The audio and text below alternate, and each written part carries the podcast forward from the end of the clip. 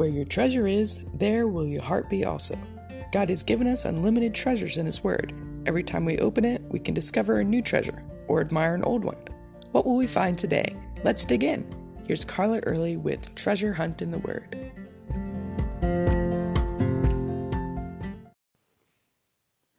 Back in the spring, I attended a conference at the Ark Encounter with Ken Ham as one of the speakers. I believe I talked about it before. He said the answer to practically any problem in our culture can be solved by going back to Genesis 1 through 11. Just think about it abortion, homosexuality, divorce. Go back to the beginning. God gave us the foundations in those first chapters of His Word, and if we go back to that foundation, we won't get sucked into the world's debates. I noticed as I studied in Matthew that Jesus did this in Matthew 19 3 through 9. The scribes and Pharisees wanted to trap Jesus, as usual. They tried to get him to take sides in their petty arguments. One of those arguments was about divorce. The scribes and Pharisees disagreed on this. I've heard some of the Pharisees, when they traveled, would divorce their wife in one town and marry another wife in the next town. Let's read their little conversation.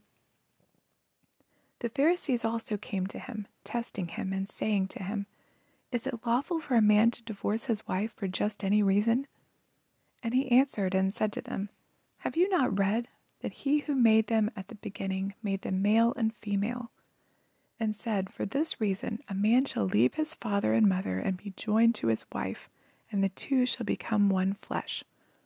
So then they are no longer two, but one flesh. Therefore, what God has joined together, let not man separate.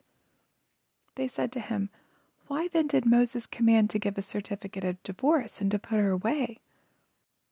He said to them, Moses, because of the hardness of your hearts, permitted you to divorce your wives. But from the beginning it was not so. And I say to you, whoever divorces his wife except for sexual immorality and marries another commits adultery, and whoever marries her who is divorced commits adultery. Do you think they were pressuring Jesus to give his stance on divorce to get him in trouble with Herod? After all, his cousin John the Baptist had denounced Herod and Herodias's union as sinful, and look what happened to him. If they could get Jesus disposed of on a technicality, they were all for it. This conversation reminds me of what Abraham Lincoln said when he was asked if he thought God sided with the Union. He replied, Sir, my concern is not whether God is on our side. My greatest concern is to be on God's side, for God is always right. Lincoln, like Jesus, often quoted Scripture. And that's what Jesus did here. He didn't take sides, he went back to the beginning, to God's authority. God made man and woman. He joined them. They have no right to separate. Many times, when someone asks my opinion on a current situation, I give them my opinion, which may or may not be based on anything concrete. But we should be training ourselves to go back to the Bible, back to what God says about it, and get on His side. For example, we may think that a woman has a right to make decisions about her own body. But what about the child within her? She has the responsibility to protect the baby because he or she is created in the image of God, as it says in Genesis.